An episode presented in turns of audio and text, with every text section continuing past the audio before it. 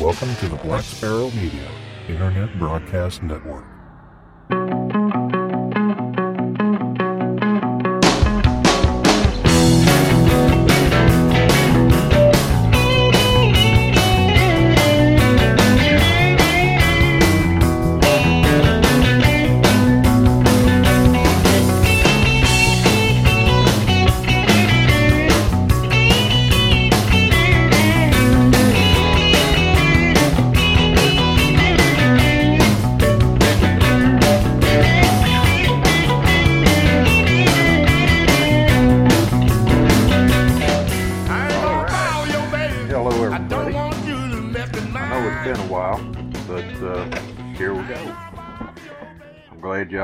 Have showed up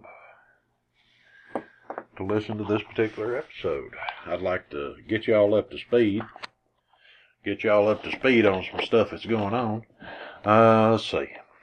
Uh, we've currently reissued uh, Resonant Frequency, the amateur radio podcast. We're uh, running back through all episodes again over at uh, the Resonant Frequency website. You can also get those at blacksparrowmedia.com. Uh, we are going to try and get more uh, Richard's Radio Adventures out near future. I know we've been gone for a while. And uh, we're going to try and remedy that best we can as quickly as possible. I'm also working on a project which uh, may make everybody happy. I don't want to say too terribly much about it at this time, but y'all keep watching the web page and the feeds, and uh, we'll see how that uh, how that works out. Also, I have uh, recently, almost nearly completed, a uh, basic guide to the national traffic system. And uh, when I have an opportunity to polish it a little bit and get it formatted properly, it will be available at Black or at uh, the Resonant Frequency website. Uh, y'all be able to go over and uh, go over and grab it, and uh, I'd like to hear what y'all think. Uh, it's currently, I guess, uh, this is the early part of August, and I know it's been a while. Uh, been a lot going on in our lives. Uh, haven't been at the computer as much as I uh, used to be, so it's kind of hard to get the episodes recorded. Right now, I'm doing an RRA, so uh, I'm out walking around in the garage and stuff. You may hear some stuff blowing in the background and an occasional burst of wind, but that's okay. This time around, what I'd like to talk about is the uh, the Great Forney Tornado of 2012. The Great Forney Tornado. Yeah.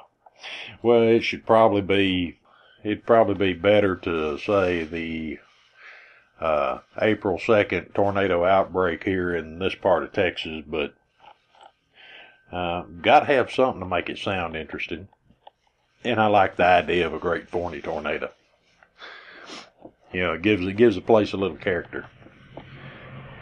So let's do it this way. Uh, I need to describe to y'all uh, on April 2nd of uh, this year, there was a tornado outbreak in this part of the country. Storms came through, and from an area from Cleburne, Texas to Greenville, Texas, it spawned over 20 funnels, 20 storm, or 20 uh, tornadoes every last one of them on the ground. And even though I wasn't, oh, by the way, that area is probably a distance of, I don't know, 60, 70, 80 miles. Uh, 20, 20 storms, 20 tornadoes. And the only one that I was involved in was one here in Forney, Texas. Now my, I have a cousin, a uh, first cousin that lives over in Arlington, Texas, and the one that came down over there was just two blocks from her house. And uh, she was quite rattled over that.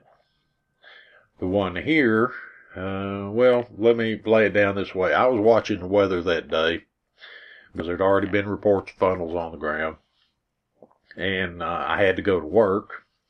So I was in the process of getting ready for work and I got a call from uh, the emergency management guy, Steve Huey, KK5AU.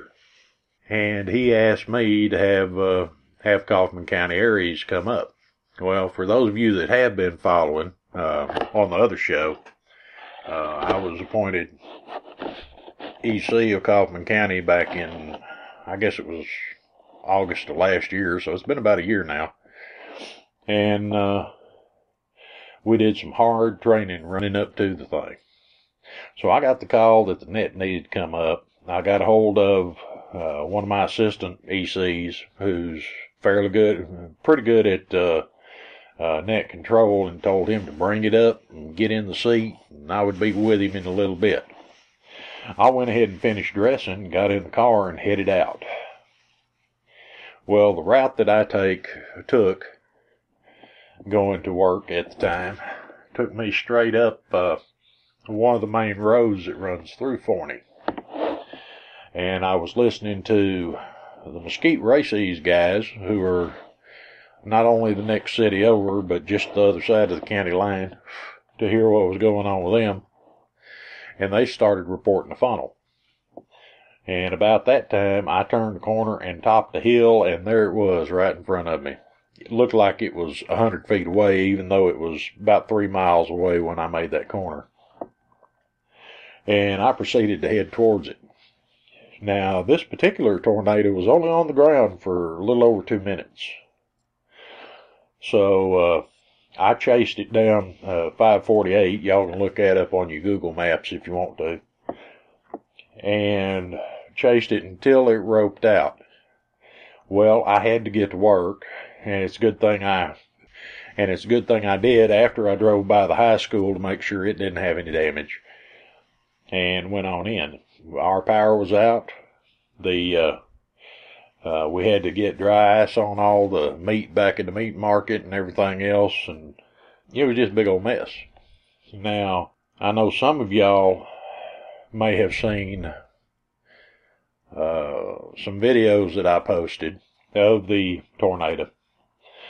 When I get to looking at the thing on YouTube, it's it's got to be one of the most uh, filmed tornadoes ever.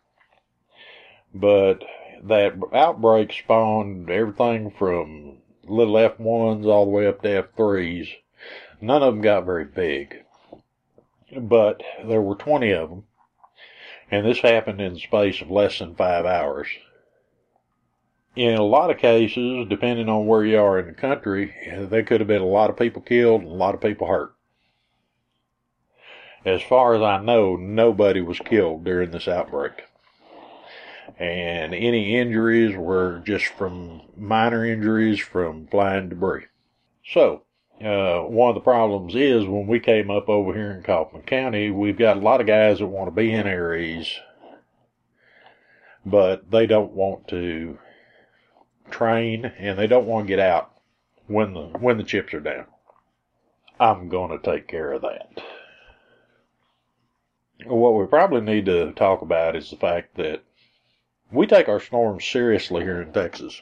We train really hard for them. Uh, in Florida, you train for hurricanes, which is good because they can cause far more damage over a longer period of time. But whereas you have weeks and days to prepare for hurricane, tornadoes, you probably have less than a few minutes. So, being in in EMCOM, emergency communications, you kind of have to uh, train hard and be ready to hit the ground running when things come down.